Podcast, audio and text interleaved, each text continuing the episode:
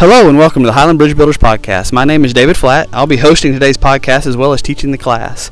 We've been gone for several weeks and we do apologize for that. We had a series on marriage which we thought was best to do off the podcast, but for the next six weeks we'll be back on teaching through the book of Ephesians. This is an incredible book about how Christ reconciles both the believing Christian and the world to himself through the power of his resurrection. I hope that you'll be encouraged and challenged by this text over the next six weeks. And I hope that if you ever have the opportunity, you'll join us in class at 10 a.m. at Highland Church of Christ, uh, where we meet each and every Sunday.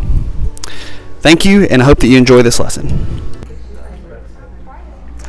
Good morning, everybody. I hope you had a good Memorial Day weekend. Um, and I guess for most of us, probably a short work week.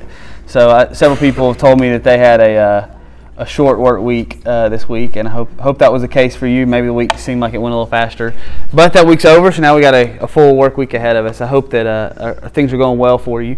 We have just finished up a four week series on marriage and uh, intimacy and relationships and all that that uh, Bill Ivy and the, the Highland marriage team led for us in class.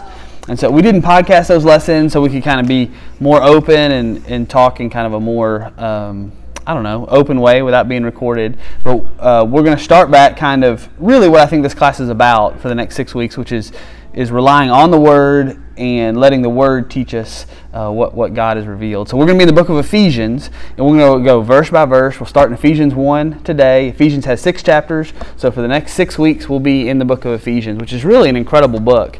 I'll do a short introduction this morning, and um, then, then we'll actually talk about the text in Ephesians 1, which is a little bit shorter than the other chapters. Interestingly, Ephesians 1 has 23 verses, so you think, well, that's, you know, a, a reasonably length uh, chapter probably has 23 verses probably has 20 or so sentences in it right? Well in the original greek it's actually three sentences. So paul is famous for these like run-on sentences um, have like really technical and complicated grammar and so the, the, the ideas are really complex and so it's going to be hard to kind of break it out. We'll do our, we'll do our best, but you can imagine writing 23 verses. It's three sentences. So Paul, like any good theologian, writes these unnecessarily complicated, long sentences and communicates ideas in, in really uh, long-winded fashion. So we're going to try to get through it.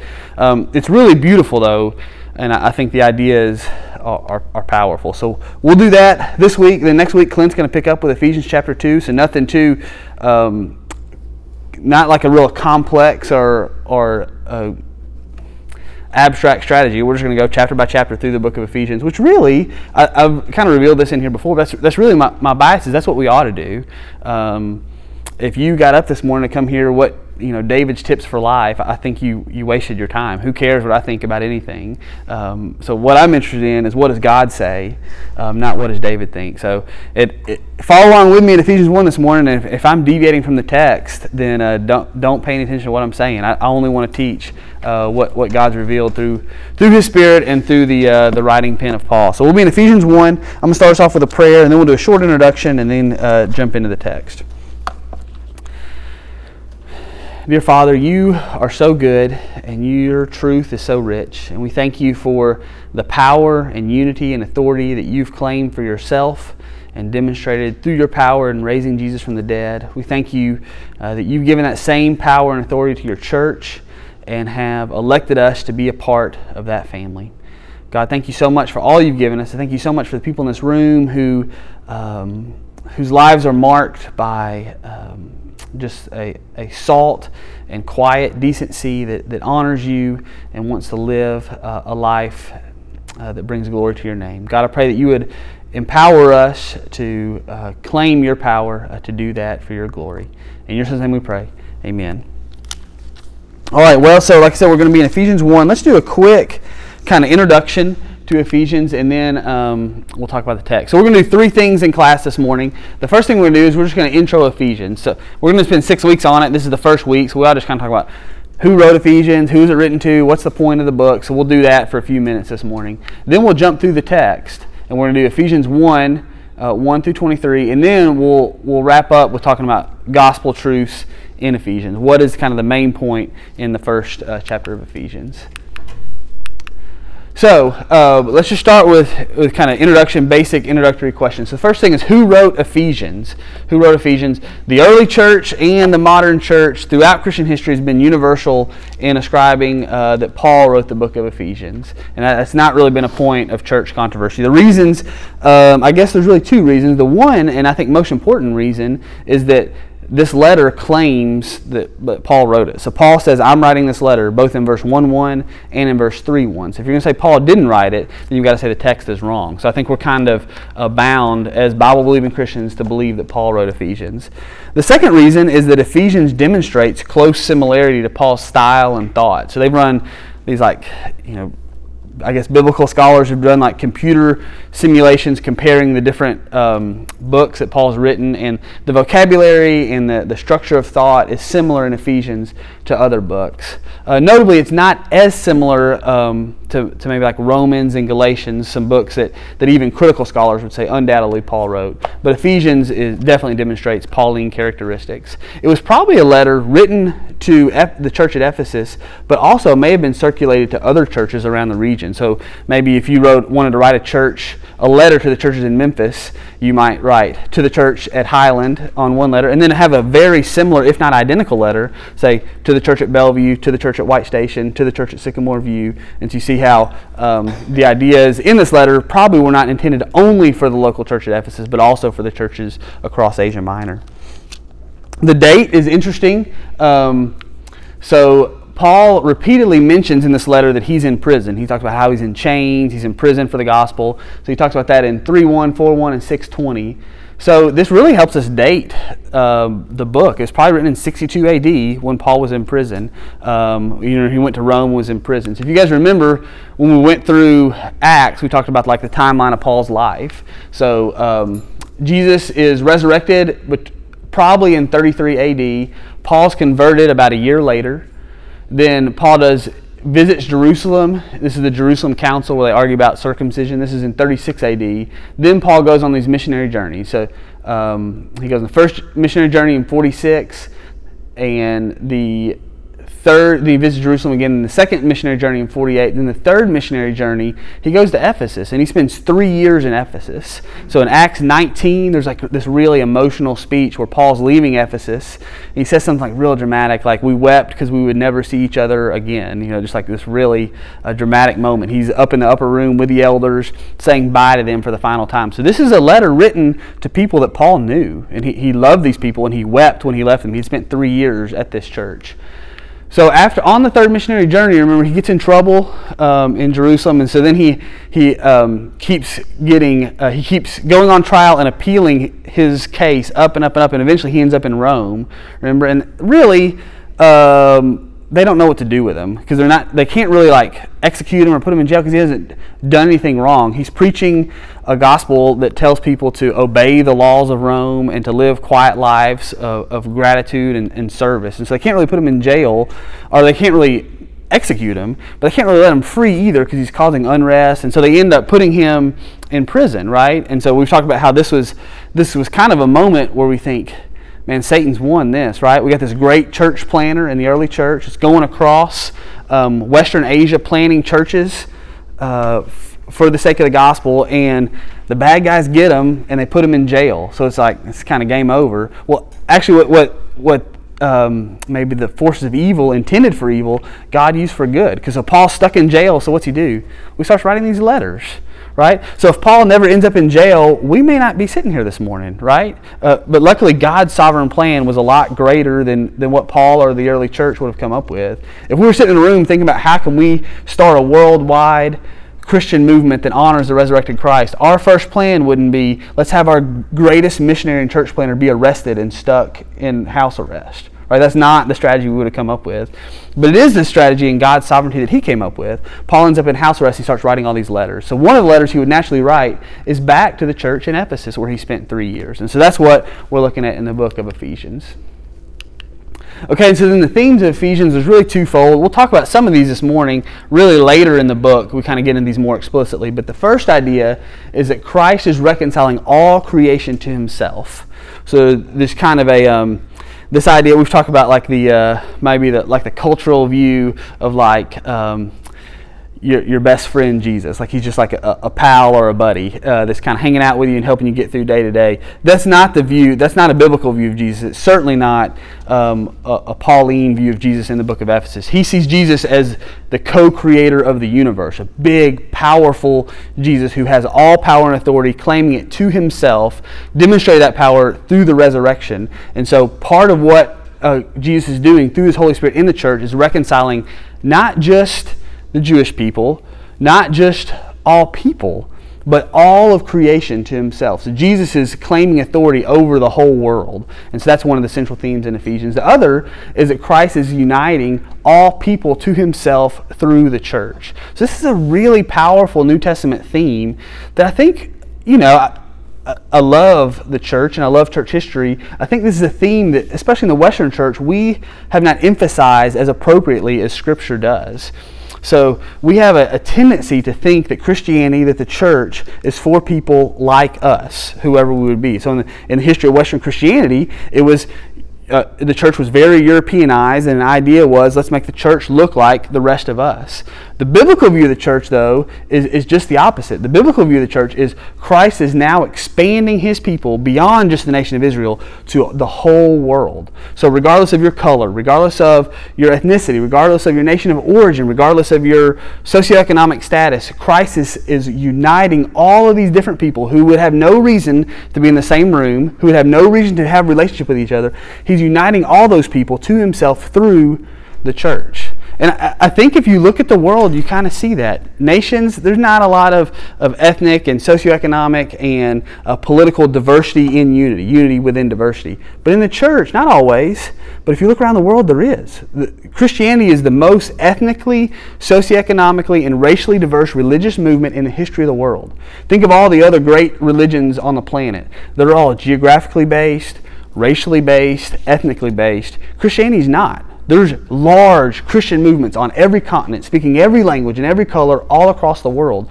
And it was designed that way from the beginning, right? This isn't like an accident of history. This is God's sovereign grace from the beginning plan was to bless all people really from Abraham, right? So remember, like Genesis 12, that's the beginning of the story. God promises this pagan guy, Abraham, wandering along in a desert, promises him three things. One of those things is that all nations of the world are going to be blessed through your seed. So through the seed of Abraham, Jesus Christ comes, and the whole world is blessed uh, through that. So that's really um, the two main themes in Ephesians. So let's look now kind of specifically at the text. We're going to start in Ephesians chapter 1, verse 1, and we'll go through the end.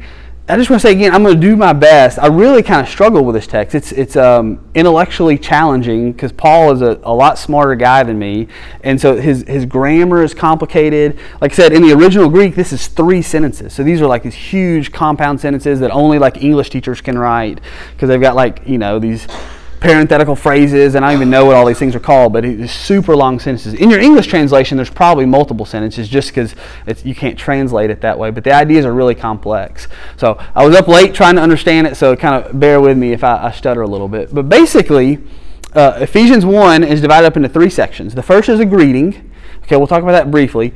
Then there's a poem in uh, chapter 1, verses 3 through 14, and then there's a prayer. This is chapters 15, this is verses 15 through 23. So we'll go through each of those. Let's first talk, if you've got, uh, got your Bibles out, if you want to turn to Ephesians 1, verses 1 and 2, and I'll just read it. Paul, an apostle of Christ Jesus by the will of God, grace to you and peace from God our Father and the Lord Jesus Christ.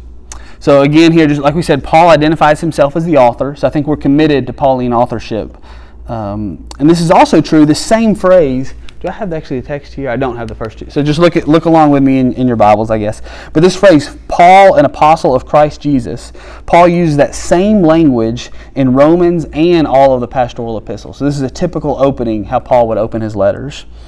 Then he says, of Christ Jesus, Paul, an apostle of Christ Jesus. So Paul is an apostle who belongs to Jesus Christ, right? So I think you can look around. Sometimes we got Bible teachers, preachers, people who call themselves apostles, preaching a different gospel, right? Maybe a kind of a health and wealth. Here's how to live your best life now. Here's five tips for a, a good day. Uh, but Paul's not interested in that. He's not interested in being a preacher of some other doctrine. He's a preacher of Christ Jesus. He's a, he's a true apostle. And then he also claims here his apostleship is by the will of God. So he's expressing the means by which he was chosen as an apostle. This is an accident. I didn't even choose this. God chose me. Paul does this regularly because within the early church there's a little bit of dissension. Some people don't like Paul's kind of really gospel centered preaching kind of question were you really with jesus we see this in like galatians so paul regularly is kind of defending himself i am an apostle chosen by god. On the road to damascus jesus appeared to me asked me to go around the world preaching this gospel. And so paul's doing the same thing here at the beginning of ephesians. Then paul's standard greeting grace to you and peace from god our father and the lord jesus christ. That's verse 2 grace and peace. So this this particular greeting is famous for Paul. It's his favorite greeting. He uses this exact same verbiage in seven other letters. So grace to you and peace from God. That's in Romans, 1 Corinthians, 2 Corinthians, Galatians, Philemon, 2 Thessalonians, um, and Philippians. Paul uses the same phrase. So why does he use this? Well, he's combining two worlds. So this is kind of fits in with Pauline theology. He's trying to combine the different worlds that he exists in underneath the branch of Christianity. So this idea of grace, very Greek thought, to give to people what they don't deserve. And then this idea of peace is a very Jewish thought. Uh, you, you think about like the shalom idea in the Old Testament we've talked about. So the, the, the Old Testament patriarchs, they sought the shalom of God, the peace of God. So Paul is saying, the shalom of God and the grace of pagan culture to all of you underneath the name of Christ Jesus. And so Paul loved this greeting so much because it so encapsulates Christian theology. He just he's like, that's a good way to say it. So he just did it every time. He just over and over, he would open his letters the same way. Grace and peace to you. So Paul's greeting is distinctively Christian and it, it um, combines both these elements. Also, interestingly, Ephesians is a lot about grace and peace. So maybe even among all the letters, this is the perfect way to start Ephesians. All right, so now let's jump into the text. Could somebody read? Uh, we'll kind of go through it piece by piece, but maybe we'll read the whole thing and then go through piece by piece. So, anybody that wants to, could you read chapter 1, verses 3 through 14?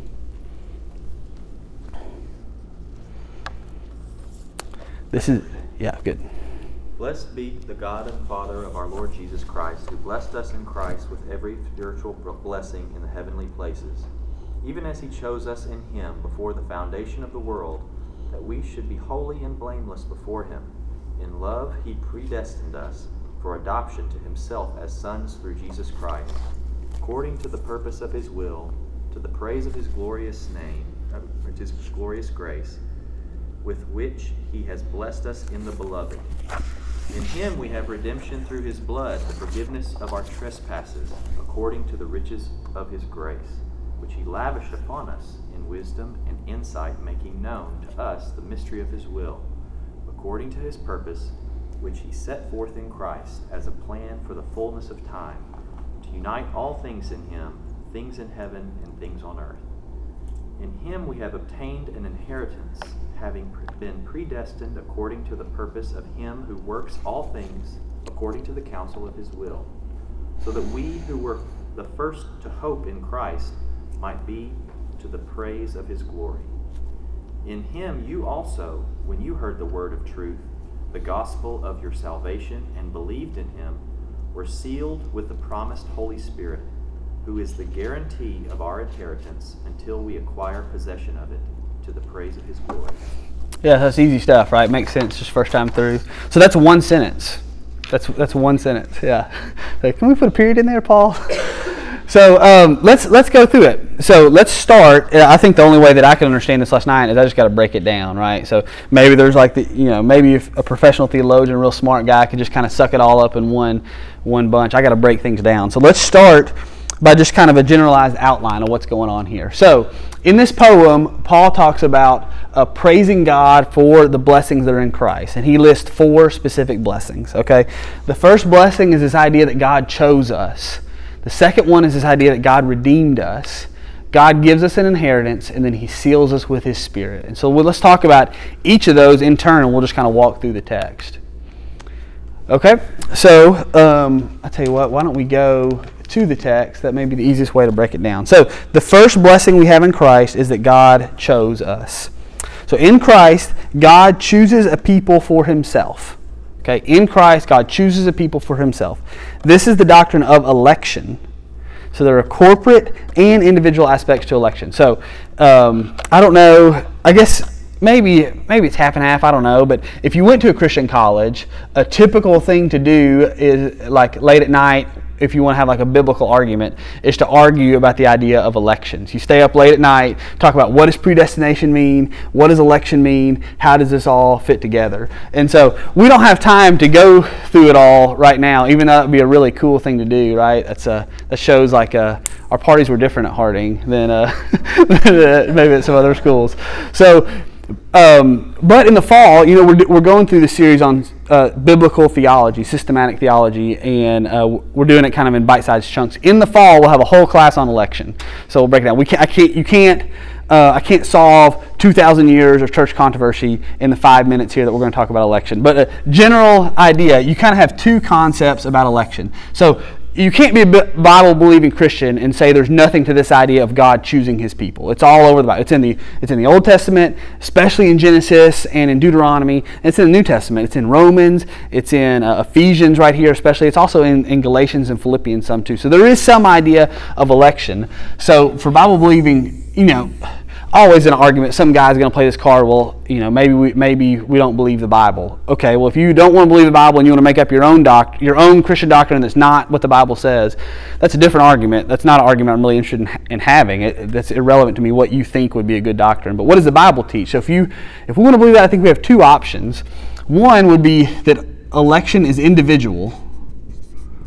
And so this is really the doctrine that's encompassed by the branch of Christian Protestantism called Calvinism. So this is the idea that God chooses individual people from the history of the world to be a part of His family. Okay, and there, you know, if if you were just going to um, kind of proof text through the Bible, there are scriptures that would support that kind of view. Okay, then the the second idea is that election is corporate, and this is the idea that's in Arminianism, which is another Protestant doctrine. There's a lot of arguing about this in kind of the uh, the Renaissance, late Middle Ages era. Uh, but the idea of corporate election is that that God elects His church. God elects a group of people, and we as individuals choose whether or not we're a part of that body. Right? So, but this idea, before the foundations of the earth, God elected that He would choose His church. And then individual creations of God, we choose whether or not we're a part of that body. Okay, so that would be Arminianism. There's another um, another idea if you're just interested in, in, thinking about this or googling it over the week. There's another idea called Molinism, which is kind of a hybrid of these these two ideas, and we'll talk about that in the fall. Uh, but uh, Molinism kind of is is seeking to preserve God's sovereignty, God's power and individual sovereignty in choosing who um, what happens in the history of the world but also preserving human freedom. And so this idea of kind of hybridizing the two. The point here is that this is a, a topic that, that that is easy for debate. In fact, we have whole Christian denominations have split and resplit and recombined and double split over ideas like this. And I think if Paul looked at kind of the history of Christian thought on this idea of election, course, I can't know this for sure, but I think he'd be really disappointed, right? So our human nature loves to debate ideas like this. I would suggest if you look at the text, well, let me just let me just read here where how he talks about what happens in in election. God blessed us in Christ. That's in verse 3. Spiritual blessing. He chose us in Him. He predestined us for adoption. He blessed us in the beloved. In Him we have redemption through the blood, forgiveness of our trespasses he lavished upon us all wisdom and to us the mystery of his will. So I just make two points. One, all those pronouns are plural, right? It's not he blessed you, he blessed you, it's he blessed us. So maybe I'm kind of tipping my hand a little bit, but I, I don't think that individual election is true. I think I think election is primarily corporate. So God has elected his church. But the other point I want to make is these these these kind of blessings are immense. We're talking about He chose us, He predestined us, He blessed us in the beloved. He's given us richness of grace, and He's revealed to us the mystery of His will. So I would encourage us not to debate the doctrine of election, but to delight in it. We are a part of the church that before the foundations of the world, God said, I want those people in my family forever. Forever. And so we don't need to have a bunch of church splits about the details of what, you know, how exactly this works out in the mind of God throughout the history of the ages, because this is a beautiful truth. God wants you in his family. That's what the doctrine of election is about. God wants you in his family. How that plays out, of course, there's a little mystery here, but the truth is so much more important than the mystery. God wants you in his family. So that's the first blessing is this blessing of God chose us. The second blessing is that God redeems us. God redeems us. So let's look at verse 7. In him we have redemption through his blood, the forgiveness of our trespasses according to the riches of his grace, which he lavished upon us in all wisdom and insight, making known to us the mystery of his will, according to his purpose, which he set forth in Christ as a plan for the fullness of time to unite all things in him, things in heaven and things on earth. You can kind of hear this last phrase, kind of hear one of the themes of Ephesians. Christ is about uniting all of creation back to himself. That's, that's part of the work of Christ. This last phrase, to unite all things to Him and things in heaven and things on earth. Over the next six weeks, we'll pick up on that theme over and over again. But I want to talk about this idea of redemption. If you look in verse 7 with me, look in verse, um, I'm sorry, verse 7. In Him we have redemption through His blood, the forgiveness of our trespasses according to the riches of His grace. So, this idea of redemption is to be freed from bondage. So we're freed from bondage in Him. So in Christ, the, the church at Ephesus and by extension us, we're freed from bondage. Well, what does that mean? Well, the first thing it means is we're freed from bondage through His blood. Right? So if you're talking about freedom, Christian freedom, and you're talking about some uh, political ideas our new social structures our new um, you know, immigration plan our new way to, to save money and be healthy and be wealthy. Uh, that, that's not the gospel that Paul's talking about here, right? Paul's talking about that this freedom doesn't come from techniques that we do, it comes from the blood that Christ gave. Right? So that's that's the gospel message.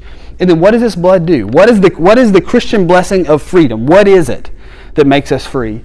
It is the forgiveness of our trespasses. Trespasses is a uh, $3 word for things that we did wrong, right? There's things that we did wrong that violates the holy nature of God, right? So God is perfectly holy, can't be in the presence of sin. We violated that. So by extension, we are separated morally and spiritually from God. And so how are we forgiven of our trespasses? Through the blood of Christ, which gives us redemption. Okay? And then the final idea uh, that I want to get, get to here is that it's given as a gift for us. So you talk about what's the difference in grace and mercy. So mercy is not getting what you do deserve, right? So somebody um, somebody's about to be executed or whatever, they may ask for mercy from the king. I, I did this wrong thing, but please don't give me what I deserve. Grace is getting what you don't deserve. Grace is getting what you don't deserve. So the blessing, this forgiveness, this redemption, this freedom from bondage is not something that we deserve, but was given to us according to the riches of His grace. So the, so the graciousness of God that overflows from His nature, that wants to give you what you don't deserve. You deserve separation from God forever. I deserve separation from God forever. But from the overflow of His gracious nature, He is providing redemption for us. All right, so that's the idea that the second blessing that, that um, we're given is that He has redeemed us. His blood frees us from the bondage of sin. All right, the third thing that we get here is this idea of an inheritance. Look at me at verse 11. So, again, we're talking about four gifts that God has given us in Christ. The first is that He chose us, the second is that He redeemed us, the third one is that He gives us an inheritance. Verse 11 In Him we have an, obtained an inheritance having been predestined according to the purpose of Him who works all things according to the counsel of His will, so that we who were the first to hope in Christ might be to the praise of His glory. So in Him we are given a spiritual inheritance. So, this idea of not having anything, and because you're bound to a new person, to God Himself, now you're given everything. Right? So, God owns all of creation. You own nothing, right? By being bound to Him, God is including you in this rich spiritual inheritance. We'll talk about inheritance a little bit more in, in the next section, but but let's just briefly point out the purpose of our inheritance is to glorify God. Look at verse 12. So that we who were the first to hope in Christ might be to the praise of his glory right? So why do you receive this inheritance? Why do you receive this rich thing that you don't deserve, that I don't deserve? Why, what is the purpose of giving you all these good things? Is, is it so that we can sit back and be comfortable and coast out uh, our American, capitalist, suburban, comfortable lifestyles, retire early one day, and move to the beach? No. The purpose of these rich spiritual blessings, not material blessings, these rich spiritual blessings, is for the purpose of glorifying God. So, what do you do with the grace, peace, love, the community that we all share? What's the purpose of all that? Is it so we can look good to the rest of the world and we'll say, oh man, look at those good people? No. It's so that people will look at us and glorify God, right? The purpose of the spiritual blessings in your life, the fruits of the Spirit, that hopefully the people you live next to and work around, that, that they see overflowing from your character, the purpose of those is not to glorify you. Oh, what a great person Peter is, right? That's not the idea. Oh, Peter's a pretty good guy. But the purpose is they see the life of Peter when he's at work and they praise God. Say, man, that God that Peter serves must be awesome because I see it in Peter. That's the idea here in Ephesians. Okay, and let's talk about the fourth blessing that we're given, and that's this idea of He seals us with the Spirit. This is going to, um, starting in verse 13. In Him you also, when you heard the word of truth, the gospel of your salvation, and believed in Him, were sealed with the promised Holy Spirit, who is the guarantee of our inheritance until we acquire possession of it, to the praise of His glory. Again, this idea of receiving the Holy Spirit, this blessing of the Holy Spirit, the purpose of it is to praise and glorify God. Uh, we don't have too much time for a, a side tangent here, but, but we should understand that God is deeply interested in glorifying Himself. In fact, I, that's almost one of the themes of Scripture. We've done this before, but walked through Scripture and talked about all the times God says, I did this for my glory. All the way back when He delivers His people from bondage and slavery in Egypt, all the way up until demonstrating His power in the resurrection of Christ. God repeatedly says, I'm doing this great work for my glory. Say, that sounds kind of presumptuous of God, right? Like if, if Dudley walked around and was like, I'm doing this for my glory. that's why that's why I'm getting things done. So you guys will look at me and say, I'm awesome. But then, then I think we're stuck with a question, well, who would you have him glorify? Right? God is the greatest possible being. And so the greatest good would be to glorify that which is the greatest possible being. If God would point to someone else and say, glorify him, then that being would be God. So the greatest possible being would demand his own glory in fact, we're designed to, to meet our greatest purpose and have our greatest fulfillment in glorifying that He who is the greatest being, that the picture of perfection that we were created in the image of. And so the greatest joy you can find is in glorifying your Creator. And that's why over and over again throughout Scripture, this idea, I did this for my glory. You extend my grace for my glory. Central biblical theme. Another theme here, which I hope is a part of a lot of the teaching that we do in class here, is the idea of the gospel. This idea of the gospel. So look at verse 13. In him you also, when you heard the word of truth, the gospel of your salvation, and believed in him.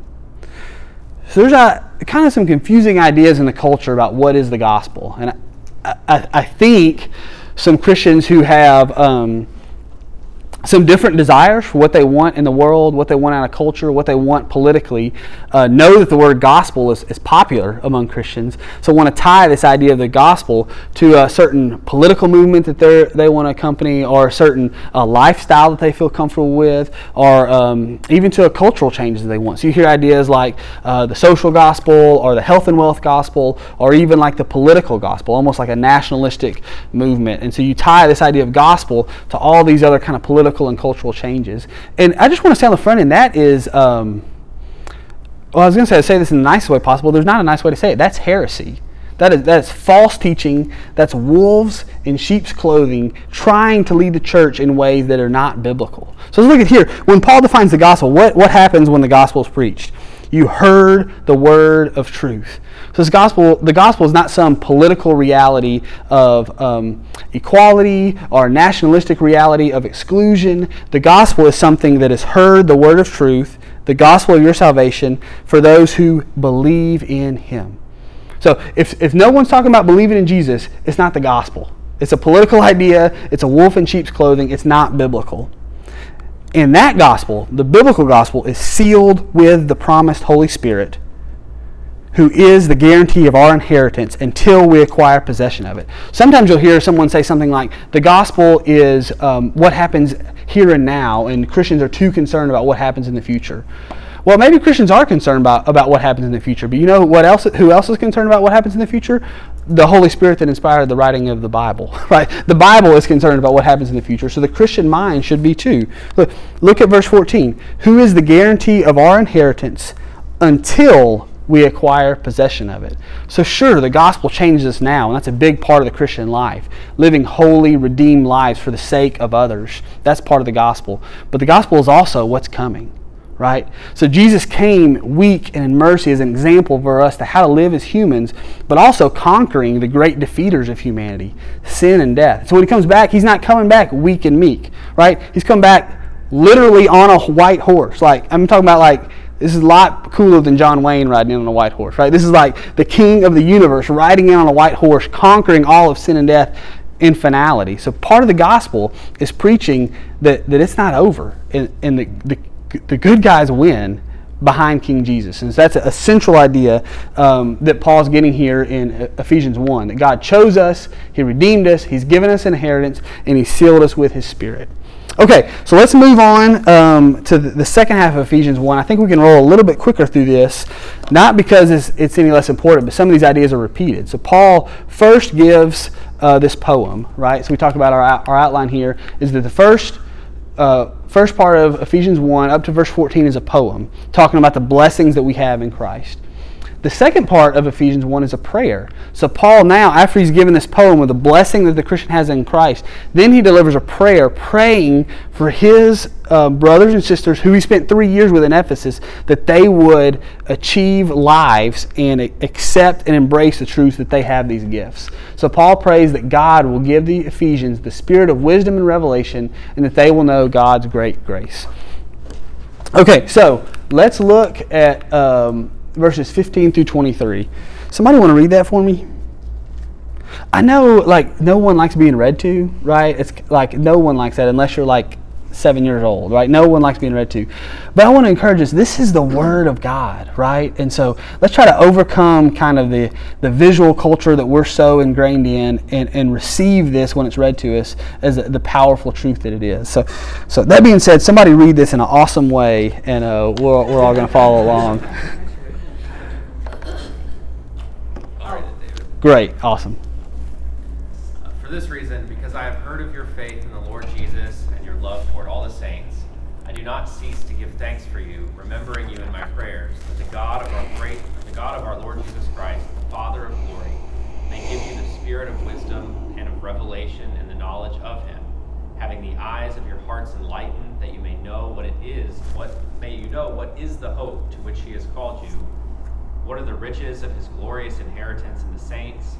And what is the immeasurable greatness of his power toward us who believe, according to the working of his great might, that he worked in Christ when he raised him from the dead and seated him at his right hand in the heavenly places, far above all rule and authority and power and dominion, and above every name that is named, not only in this age, but also in the one to come.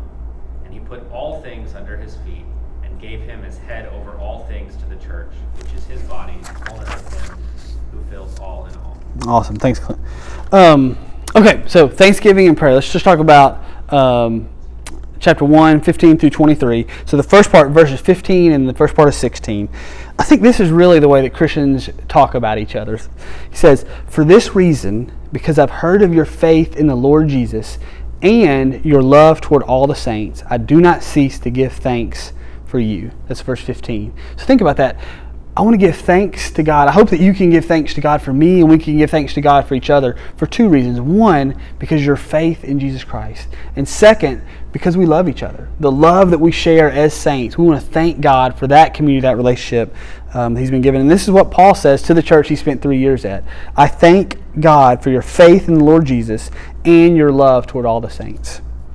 So in Christian community, we celebrate one another's faith and love toward each other. And then Paul, after giving thanks, proceeds with a prayer. So let's look, um, second part of 16 and into 17. Paul says, For this reason, oh, I'm sorry, it's uh, right here. Remembering in my prayers that the Lord, that the God of our Lord Jesus Christ, the Father of glory, may give you the spirit of wisdom and of revelation in the knowledge of Him so here's the outline here. So he gives thanks for the brothers and sisters in Christ. Then he prays that, um, that the brothers and sisters in Ephesus would have a spirit of wisdom and revelation. So this idea um, points out that he's t- the the language here. This idea of spirit is is the Holy Spirit, right? It's not a um, kind of ethereal human spirit. It's it's the Holy Spirit indwelling the Christians, and it's central to the Christian life. It gives us wisdom, revelation, and the knowledge of God. So the verse here says um, that the the Father of glory may give you the spirit of wisdom and of revelation and a knowledge of Him. So those are three things that we receive from the Holy Spirit and also empowers our, our Christian life. Okay, and since the next thing is uh, Paul talks about the riches of his glorious inheritance. This is in verse 18.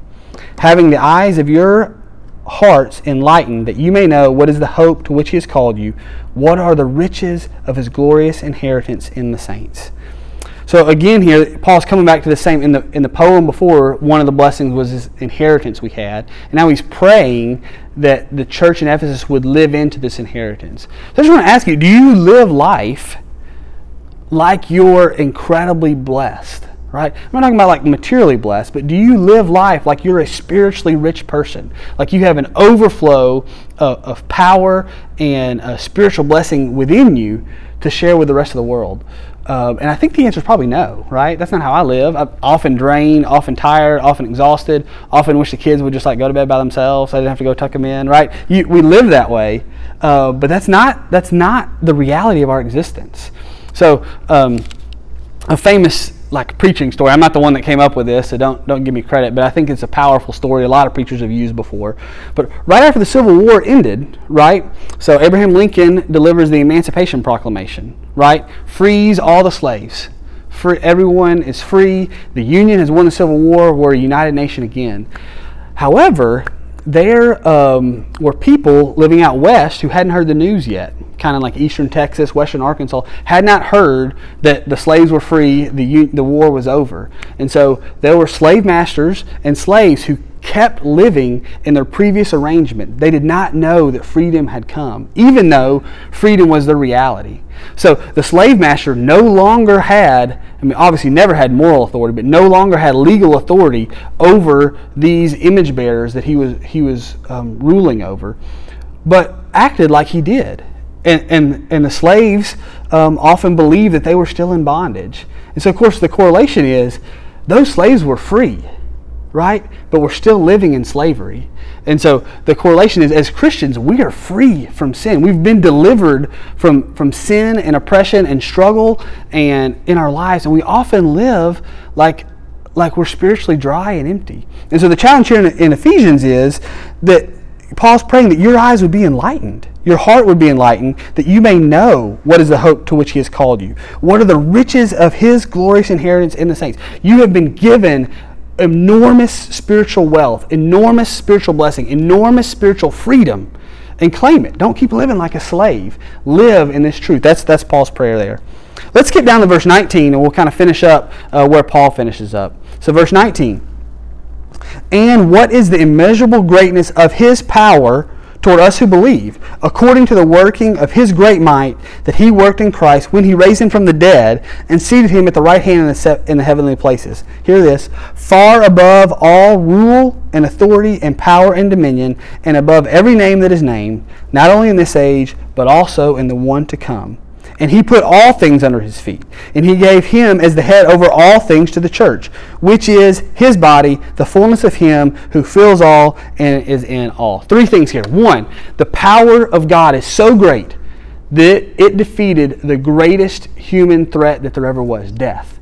So Jesus Christ rose from the dead. Rose from the dead. Second thing, God has given the fullness of his power to the church. So the same power that rose Jesus Christ from the dead, that conquered death, is given in fullness to the church. So anybody take uh, math classes in high school or college? Remember like transitive po- properties? So if A is B and C is B, then A is C. You follow me? So if the power of God is in the church and we are in the church, then what do we have? The fullness of the power of God, right?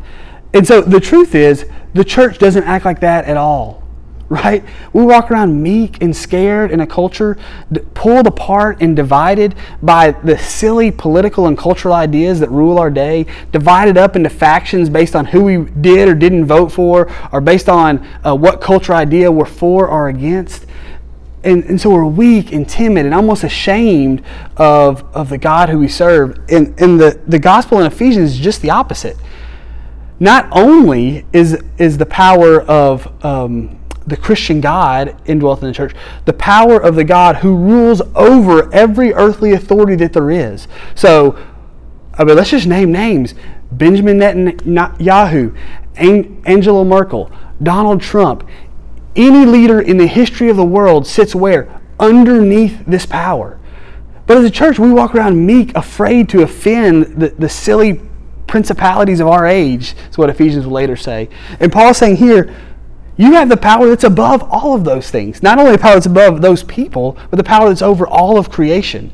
So, church, rise up in your power and change the world, right? Change the world for the glory of God. Share a message of hope and power to all across the world, to all the peoples and languages and tribes that haven't heard it yet, because Revelation 22, there is coming a day where every knee will bow, where every people from every language, every nation, every tribe in the history of the world will gather together around the throne and worship this God who rose Jesus from the dead. How can we be assured that he has that much power? Because he conquered that which we could never conquer sin and death and the resurrection. So that's what Ephesians 1 is all about. And uh, man, Paul is a good writer. So let's pray and thank you guys for being here this morning. Father, we thank you so much for what you've given us. We are such blessed people. And Father, I repent that I so often live uh, like I'm empty, like I don't have anything left, like I'm tired, I'm emotionally drained, I'm spiritually empty. And God, we just claim that you have given us, your elect people in your church, the power of your Holy Spirit, an unending power to live out a life of spiritual abundance. And Father, we thank you that we can do that in community here at the church at Highland as the members of the Bridge Builders class. God, we thank you so much for the calling that you've given us. May we live powerful lives this week. It's in your Son's awesome power that we pray. Amen. Hey, y'all have a great week. Thanks for coming this morning.